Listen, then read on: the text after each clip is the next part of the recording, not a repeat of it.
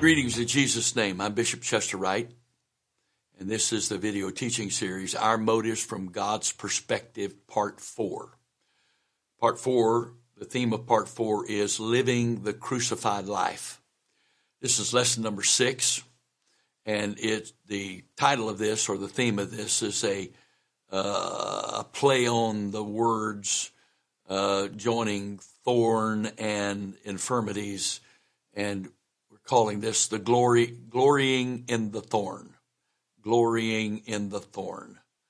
Uh, 2 Corinthians chapter 12, verses 9 and 10, Paul said, And he said unto me uh, concerning his prayers that the thorn in the flesh, which is a messenger of Satan sent to buffet him, would be removed. God said, My grace is sufficient for thee, my strength is made perfect in weakness. Most gladly, therefore, will I rather glory in my infirmities, my thorns, that the power of Christ may rest upon me. Therefore I take pleasure in infirmities, in reproaches, in necessities, in persecutions, in distresses, for Christ's sake. For when I am weak, then am I strong. Paul said that by revelation he gloried in these things because they enabled the power of God to rest upon him. That was his revelation. Could his thorn in the flesh be the long list of the sufferings that he experienced? I totally believe that's the case. If so, could they have been the means of his crucifixion with Christ? Yes, according to my faith. Is that the reason that he gloried his infirmities, reproaches, necessities, persecutions, and distresses? Yes. Paul said that he gladly accepted weakness so that he could be strong. So we're going to look at this word, which uh, we have not uh, really gotten into the depth of. Uh, 2 Corinthians 12, 10. Therefore I take pleasure in infirmities, in reproaches, in necessities, in persecutions, in distresses for Christ's sake. For when I am weak, when I am weak, then I am strong. So when I am strong, I must be weak then. Absolutely. Let's, as is one of my habits, uh, we will look at different translations of this verse just to get the full flavor of what the Greek language is saying to us, and that's the divinely inspired word, the original language. Uh, the Living Bible, which is not a translation but a paraphrase, so you don't base doctrine on this, is just for comparison's sake. Since I know it is all for Christ's good, I am quite happy about the thorn and about insults and hardships, persecutions and difficulties, for when I am weak, then am I strong. The less I have, the more I depend on Him. Uh, for a paraphrase, that's pretty good, isn't it?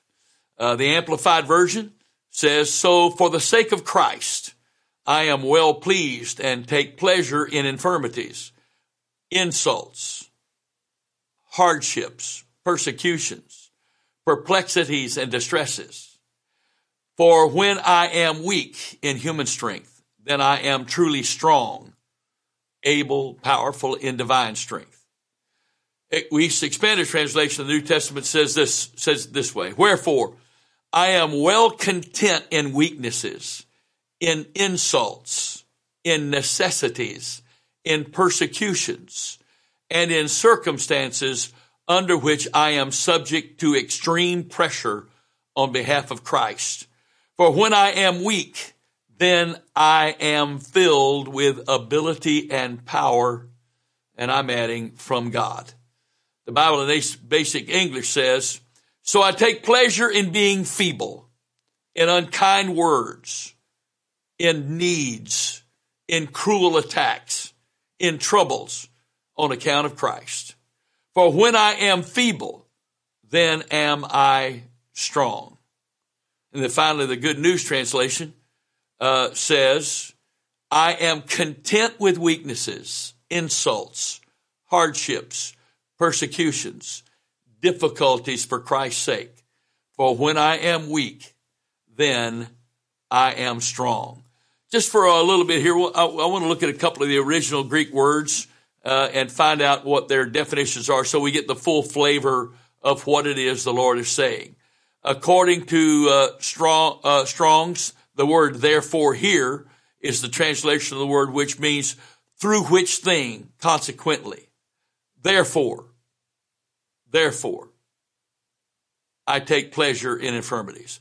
Now, the word therefore there, through which thing or consequently, whereof, on account of, is a reference back to what he said uh, before this verse.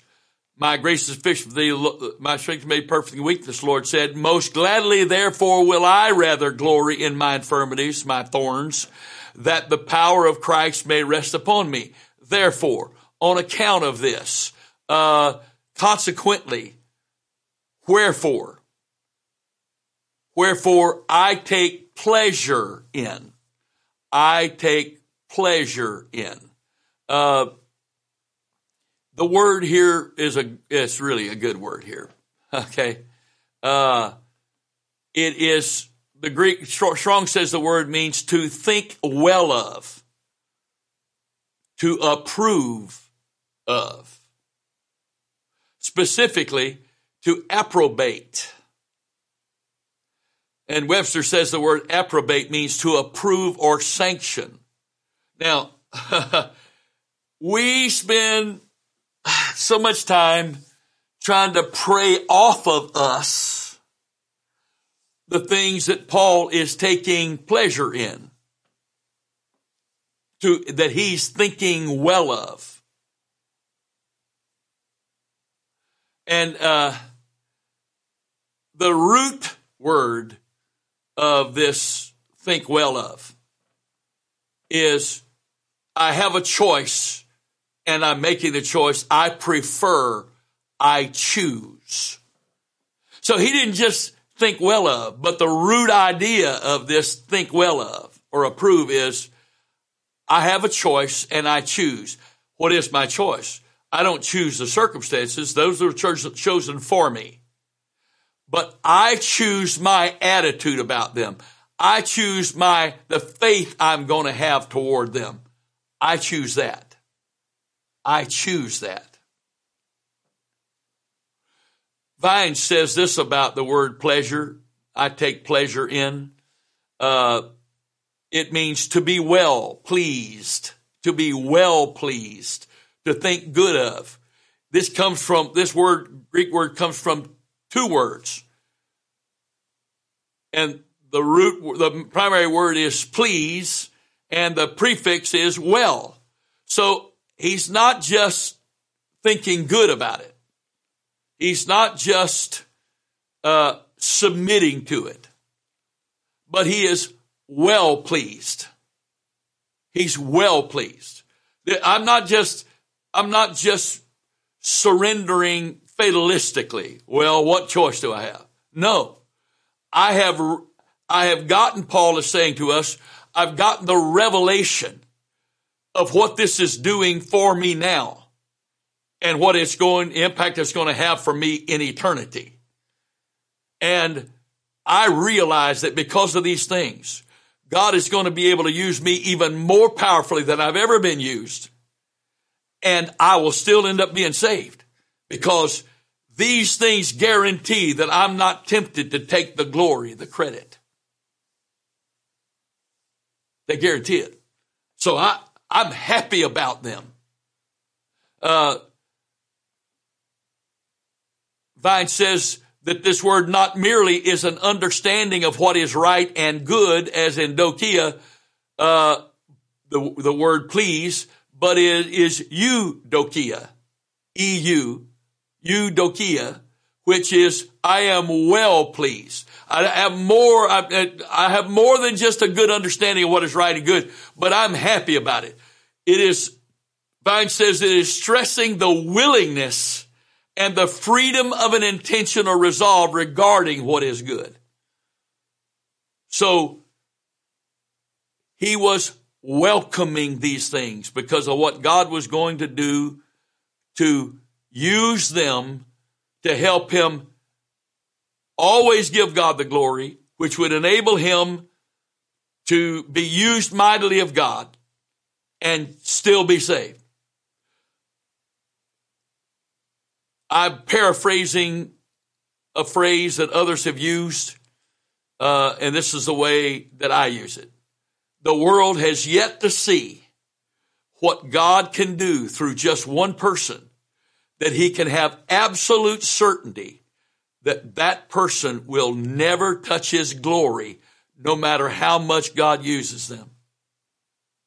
The world has yet to see what God is able to do through just one person that he can be absolutely certain that person will not touch his glory and never touch his glory regardless of what God chooses to do through them.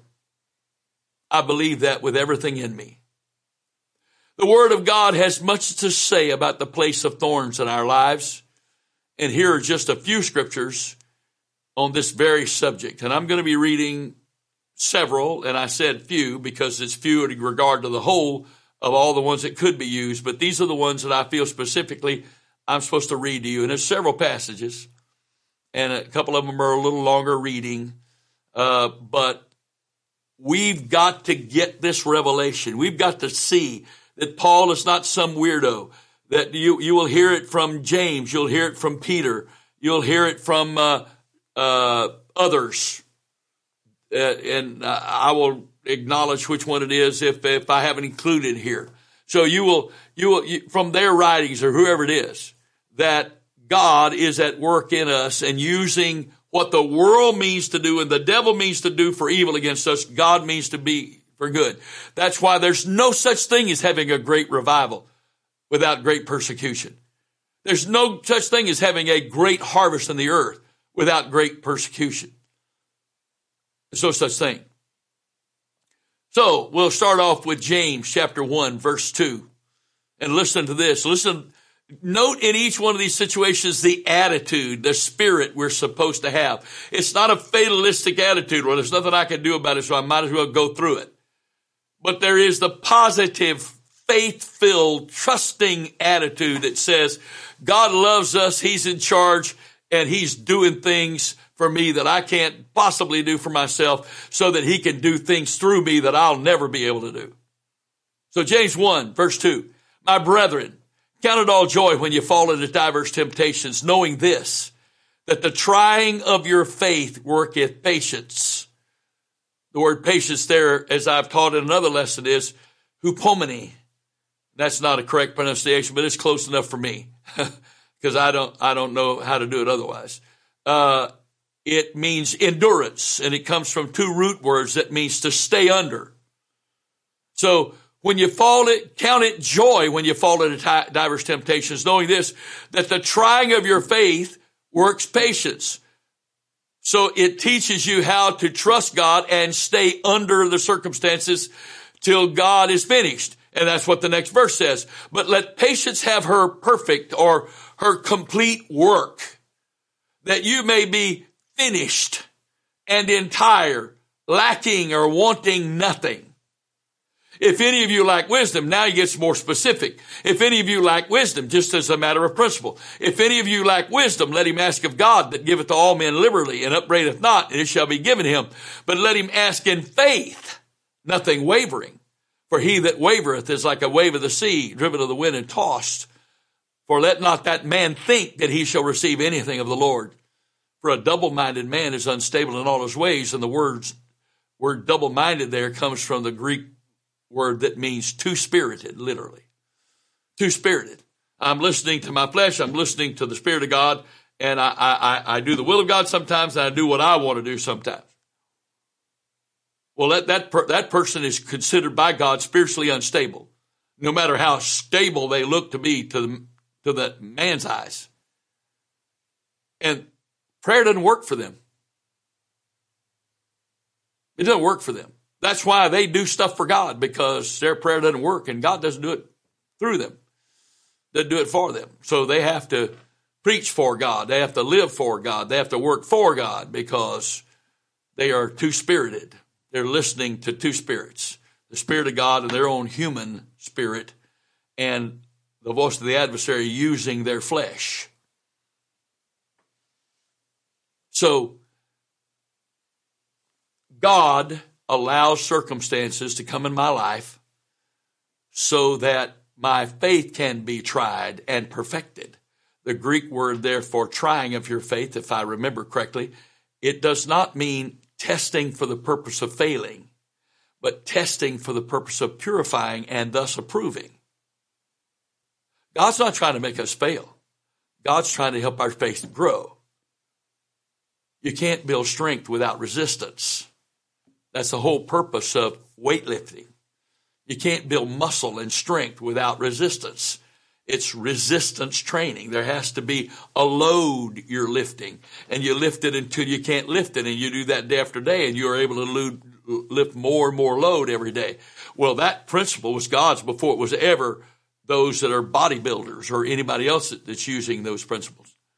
That's God's principles. He designed the body, but he designed the body to demonstrate this principle to us. Our faith is like a spiritual muscle, eh, so to speak, in principle. The only way to build it is to, it has to have resistance. It has to be used. And I don't use my faith for what I believe I can do. Because my motive says I need to do this so God will approve of me. And I can call it faith and people can call it faith, but if I'm doing it, it's not faith at all. So let's go on to another passage here.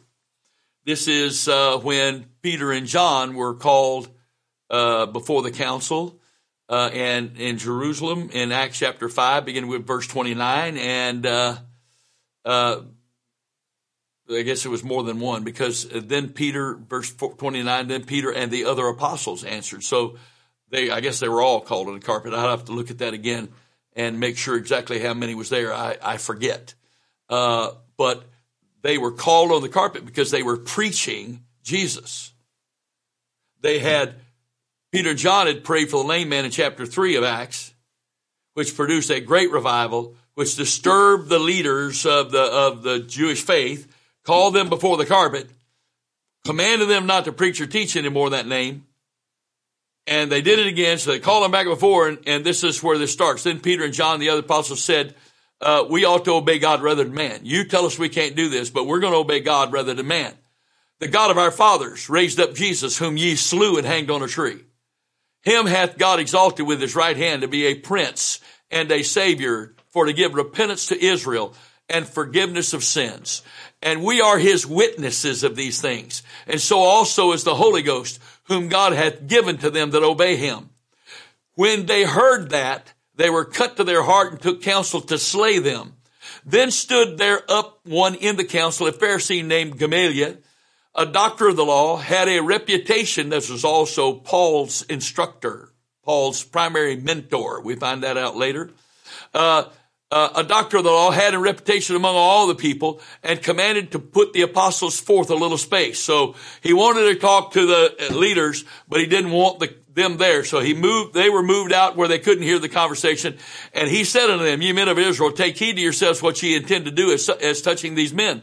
For before these days rose up Theudas, uh, boasting himself to be somebody to whom a number of men, about 400, joined themselves, who was slain, and all as many as obeyed him were scattered and brought to naught. After this manner rose up uh, Judas of Galilee, uh, Judas of Galilee in the days of the taxing and drew away much people after him. He also perished and all, even as many as obeyed him were dispersed. And now I say unto you, refrain from these men and let them alone. For if this counsel or this work be of, of men, it will come to naught. But if it be of God, ye cannot overthrow it. Lest haply, by chance, ye be found even to fight against God. Be careful that you're not fighting against men, but against God. To him they all agreed. And when they had called the apostles and beaten them, they commanded that they should not speak in the name of Jerusalem, in the name of Jesus, and let them go. Name of Jerusalem. That they should not speak in Jerusalem, um, was what I was thinking, in the name of Jesus, and let them go. And they departed from the presence of the council, rejoicing that they were counted worthy to suffer shame for his name. And daily in the temple and every house they ceased not to teach and preach Jesus Christ. They ceased not to preach and teach Jesus Christ. So they they didn't go and go, oh, oh, somebody help me. We've been beaten and it's so, oh, this is so bad. I, well, how did I get mixed up in this? No, no. They departed from the presence of the council rejoicing that they were counted worthy to suffer shame for his name. Now, when somebody badmouths you, do you do that? Or how about you uh, refrain from witnessing to somebody because you're afraid they will get upset with you or curse you out or reject you. Or you don't go knocking on doors because they may slam your the door in the face and that would be so hurtful. That would hurt so much. Forgive me. But it's ludicrous because that whole protect me thing is wrong motive. I don't trust my father to protect me. I don't trust my father to not let anything happen to me that's not his absolute will and so i protect myself because he can't be trusted right no no. Hear me right now. One of the main reasons I have been compelled of the Holy Ghost to teach this whole series on motives, and I'm not done yet with part four, and that'll be part four is the last of the part uh, of this series. But not done yet. But the reason I felt compelled to do this is if we don't get right motives and we don't understand how all this works, and if we don't understand being crucified with Christ, there's going to be people that are going to be people that go to hell that have lived faithfully for God, lived for God faithfully for years. Go to church faithfully, pay their tithes faithfully, live separated faithfully. They weren't holy, they just lived separated. Obey the pastor faithfully. And yet their motives weren't right. And the moment God lets stuff begin to happen negative to them, they have a problem. They walk away. And according to Jesus, they're not going to just walk away. When the heat's on, they're going to betray the people they went to church with to try to prove that they're not like them when the heat's on. Praise God. Let's go on. First Peter chapter 1, beginning with verse 3. Blessed be the God and Father of our Lord Jesus Christ which according to his abundant mercy hath begotten us again unto a lively hope by the resurrection of Jesus Christ from the dead, to an inheritance incorruptible and undefiled, and that fadeth not away, reserved in heaven for you, who are kept by the power of God through faith unto salvation, ready to be revealed in the last time, wherein ye greatly rejoice, though now for a season, if need be, ye are in heaviness through many types, manifold temptations or testings. That the trial of your faith, being much more precious than of gold that perisheth, though it be tried with fire, might be found unto praise and honor and glory at the appearing of Jesus Christ. We read these words, they're pretty words, they're beautiful words. Uh, they, they sound so good, but we don't really apply them and say, what does that mean to me? That means I'm going to be going through some bad stuff from a human perspective. And my faith is going to be tried. It's going to be tested whether or not I keep my faith or give it up. Or whether I trust God or I only trust myself. Whether I trust God or men, including me. And it's not going to be pleasant. It's not going to be easy. The trial of your faith being much more precious than that of gold, though it be tried with fire. Gold is tried by fire. Our faith will be tested by fires, the fires of temptations and trials and tests. Paul's thorn in the flesh, Paul's infirmities, reproaches, necessities, persecutions, distresses.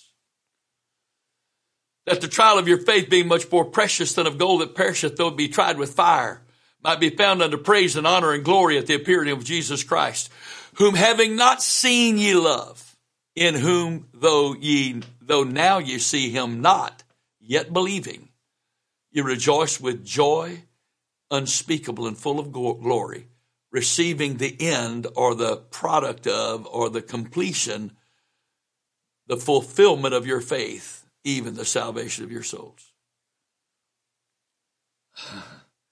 My friend, it is uh, absolutely essential that you and I allow the Lord Jesus Christ to prepare us now to be approved of then.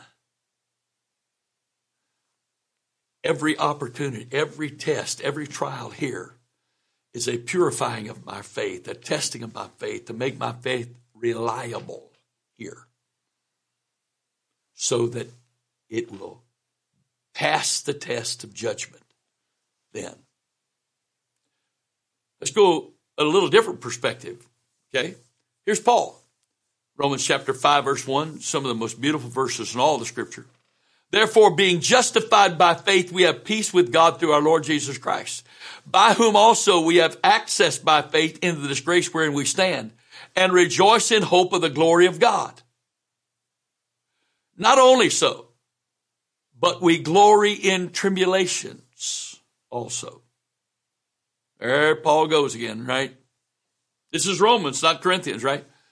Not only so, we, we, let me read verse 2 again. By whom also, Jesus Christ, we have access by faith into this grace, which enables us to stand, wherein we stand, by which we stand, and rejoice in hope of the glory of God, that God's going to be glorified. And the word glory there is doxa, and it means the self manifestation, the self revelation of God. And I, I, I hope to see that. I hope to be a part of that. And the word hope doesn't mean wish. Hope is greater than faith because faith is the substance of things hoped for, the evidence of things not seen. But hope is confident expectation that what I'm believing for is going to happen. So we rejoice in the hope of the glory of God. And not only so, but we glory in tri- tribulations, thlipsis, pressure, trials, tests, knowing that tribulation works or produces or causes to, to be and to become active patience, hupomone, to stay under, endurance. And patience, and the, there are words that are implied but are not there because of the grammatical rule of redundancy. And patience worketh experience. I've got some track record in God. He's come through and come through and come through and come through. And my, my faith and my trust just keeps getting stronger and stronger because he has allowed me to go through tribulations and those tribulations have enabled me to endure. I didn't give up. And not giving up is giving me experience in God because he's come through. And experience hope or experience worketh hope. And my experience in God produces confident expectations. That's how I've got this confidence expectation I'm rejoicing in of the glory of God. And he didn't stop there. And hope. If you have confidence expectations, God never going to let you be ashamed because it didn't happen. And hope makes not ashamed. Why? Because on this account, the love of God is shed abroad in our hearts by the Holy Ghost, which is given unto us. The love of God is shed abroad in our hearts by the Holy Ghost, which is given unto us. How awesome is that? So look at the progression. Therefore, being justified by faith, we have peace with God through our Lord Jesus Christ, colon. What, what follows the colon explains what was just said. And if you look at the punctuation from verse 1 through 5, you'll find it's one of famous, Paul's famous, uh, one sentence. It's all one sentence. One sentence. So, what does it mean to be justified by faith and have peace with God through our Lord Jesus Christ? by whom also we have access by faith into this grace wherein we stand and rejoice in the hope of the glory of God. And not only so, but we glory in tribulations also, knowing that tribulation worketh patience. And we know that patience works experience. And we know that experience works hope. And we know that if we have hope, we will, will never be made ashamed for having hope. Why? Because the love of God is shed abroad in our hearts by the Holy Ghost, which is given unto us. So, the starting point for all that process, I receive the Holy Ghost and I continue to live in the Holy Ghost and walk in the Holy Ghost and let Him work in my life. So, by the Holy Ghost that's given in me, put in me, that abides in me, that enables me to go through this process of allowing the thorn in the flesh, the messenger of Satan, to buffet us, buffet me, so that I will not be exalted above measure. So God can use me in any way He wants, and He gets the glory. Praise God. Let's move on. Uh, 1 Peter chapter 4, verse 12. Beloved, think it not strange concerning the fiery trial which is to try you as though some strange thing happened to you, happened unto you.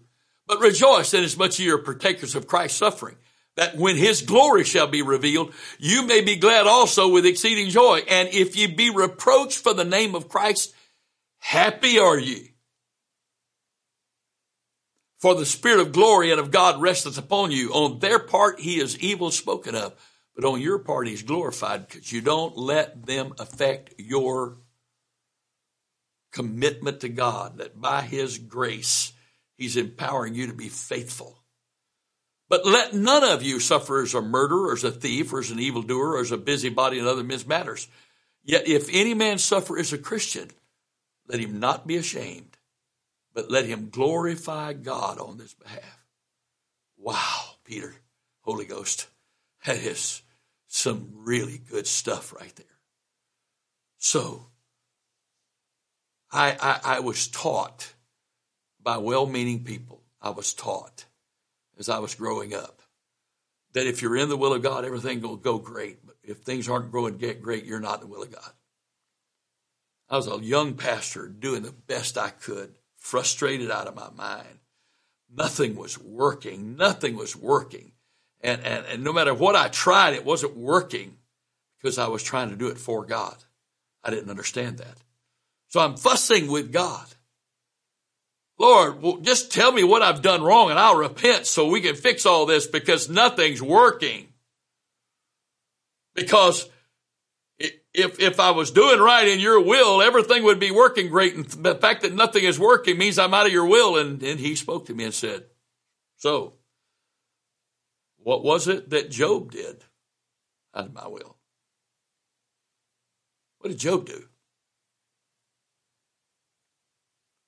I bragged on Job, said he was perfect and upright in all of his ways. Did I miss it? Was I wrong? No. Perfect Job was perfect and upright in all his ways. But there were two things in his heart that had not yet manifested themselves, so they had not become ways. He feared. And when his kids got killed, he said, That which I've greatly feared has come upon me. That's why he was so careful to always offer sacrifice for his kids every time they got together because he didn't know what they did and that he didn't want them displeasing God. And then, when his friends accused him of really messing up with God, that's why he was being punished like this, he began to declare his innocence. And the Lord said, Are you going to condemn me that you can be righteous? So the seeds of all that were there, but they hadn't been manifested. But God knew if he gave him double, those things would be manifested and they would destroy Job because things would be going so well that they wouldn't just be hidden in his heart anymore. Now they would become his ways. So Job wasn't out of the will of God. He hadn't done anything. God said he was perfect upright in all his ways. So if we don't understand this, we can be in the perfect will of God and things not going good at all. It's also been my experience that when God has given me a direction or a promise or reveal his will to me, a lot of times all kind of bad stuff breaks loose to war against me doing that will, to test my resolve and my commitment to the will of God in spite of all the negativity, in spite of it. Romans 8, as the last passage we'll cover here, Romans 8, chapter 31, chapter 8, verse 31. What shall we then say to these things? If God be for us, who can be against us? He that spared not his own son, but delivered him up for us all, how shall he not with him also freely give us all things? And then Paul begins to make one of the most amazing declarations of the constancy and the faithfulness of God, regardless of circumstances in our lives. Who shall lay anything to the charge of God's elect? It is God that justifies. Who's going to be able to say, You're guilty. You're a bunch of guilty people because God is justified. Justification is the act, the process. Righteousness is the product. Justification is making someone innocent who was guilty, and only God can do that. They taught us in Sunday school that justification was God making it just as if we'd never done what we had repented for. It's one thing to be forgiven, it's another thing to be justified. They're not the same process. And then he asked this question Who is he that condemneth? It is Christ that died, yea, rather, that is risen again, who is even at the right hand of God, also, who also maketh intercession for us. You can't condemn me. There's therefore now no condemnation to them that are in Christ Jesus, who walk not after the flesh, but after the Spirit, not after their own will, but after the will of God. There's no condemnation. Why? Because all of my guilt and shame, He's taken away. It's Christ that died. You can't condemn me of something He's already taken care of, whether man or God. Verse 35 Who shall separate us from the love of Christ? Shall tribulation or distress or persecution? Oh, wait, wait a minute. Let me go back here a minute. Who is he that condemneth? It's Christ that died. I'll share a testimony without giving you a name. Uh, brother in our church is, works in one of the security agencies, and every year uh, they do uh, polygraph tests, lie detector tests. And uh, he was giving me a testimony. He said in the past, they would only ask you about your job and things about your job to see whether or not you were telling the truth about your uh, faithfulness to uh, your vow to keep things secret, supposed to be secret. But he said now they're dealing, dealing with uh, character issue, issues. And, and he said, and I just went through one and they asked me the question, have you ever betrayed anybody? Well, he said, you know, several years ago, I had a problem with addiction to pornography. And of course, I felt like that was being not only betraying the Lord, but it was betraying my wife. Well, God delivered me of that. So I'm sitting there and, they, and, he, and I'm going through this polygraph test and it's for the government. And if I don't pass this test, I lose my job. And he said, they asked me the question, have you ever betrayed anyone? And he said, I rapidly thought in my mind, well, uh, if I tell them yes, I may lose my job. If I tell them no, the machine's going to make sure that I'm lying. He said, I thought about it. I thought, I'm going to trust the blood of Jesus. If I've truly been delivered and forgiven, then he's justified and made it as if I've never done it before. And so he said, no, I haven't betrayed anyone and the machine never registered a thing. And after he was done, and the man said, Well, you've passed, he said, Before I left the room, I told the man what happened. He said, Let me tell you something. Years ago, I had a problem with uh, an addiction to pornography, and uh, God delivered me. But I considered that, that addiction to be a betrayal to God and to my wife. He said, But God delivered me, He forgave me, and made it just, he made it just as if I had done it. And he said, when you asked me that question and I told you no, and your machine proved that there's nothing in my conscience about that, that God has taken all of that away. So who is he that condemneth? It is Christ that died. Yea, rather, that is risen again, who is even at the right hand of God. Oh, and the operator of the polygraph test said, there's no way that should have happened. Of course, from their perspective, it didn't. But from God's perspective, and such were some of you, but you've been washed, but you've been justified, but you've been sanctified by the name of Jesus and by the Spirit of our God. You're no longer that. It's gone. so, verse 35 says, Who shall separate us from the love of Christ? Shall tribulation or distress or persecution or famine or nakedness or peril or sword? As it is written, For thy sakes we are killed all the day long we are counted as sheep for the slaughter. Nay, in all these things we are more than conquerors through him that loved us. Now, I can let these things separate me from the love of Christ. I can be so interested in living for Christ that I don't want to li- die, be crucified with Christ. And if that happens, I'm going to let those things separate me from Christ because why is he letting this happen to me? I'm a Christian. And look at all I do. I go to church, I pay my tithes, I live separated, I obey the pastor. Look at all I do. Yeah. And so I let those things separate. But if I am, for thy sake, we are killed all the day long. If I'm submitted to that, if I'm allowing the Lord to do work these things in my life for His good and for my good eternally, I'm not going to have those that attitude. So Paul said, verse 37, Nay, in all these things we are more than conquerors through him that loved us, because the love of God working in our lives by the Spirit and the Word of God is called the grace of God, which is enabling me to do what I cannot do myself.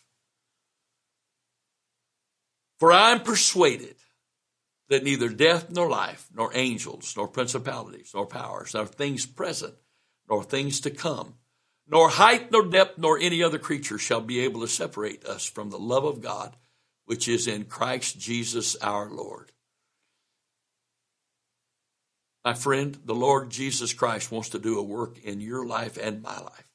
It is the will of God for us to seek for the grace of God to teach us so that we may receive His revelation of the purposes for Him allowing trials and tests, pain, problem, and pressures in our lives. It's all for His sake, and it's all for His glory, and we get to be a part of it. In the name of the Lord Jesus Christ, I loose the Spirit of grace upon you and me that the Lord Jesus Christ, by the Word of God, by the love of God, by the Spirit of God, by the power of God, by the authority of God, by the name of Jesus, by the blood of Jesus, would work these things in our lives so that we can walk with Him in pure motives and be the conduit that He has desires us to be so that He can complete His will in the earth and His will through us, the part of I, he has for us to do. In Jesus' name, God bless you. Amen.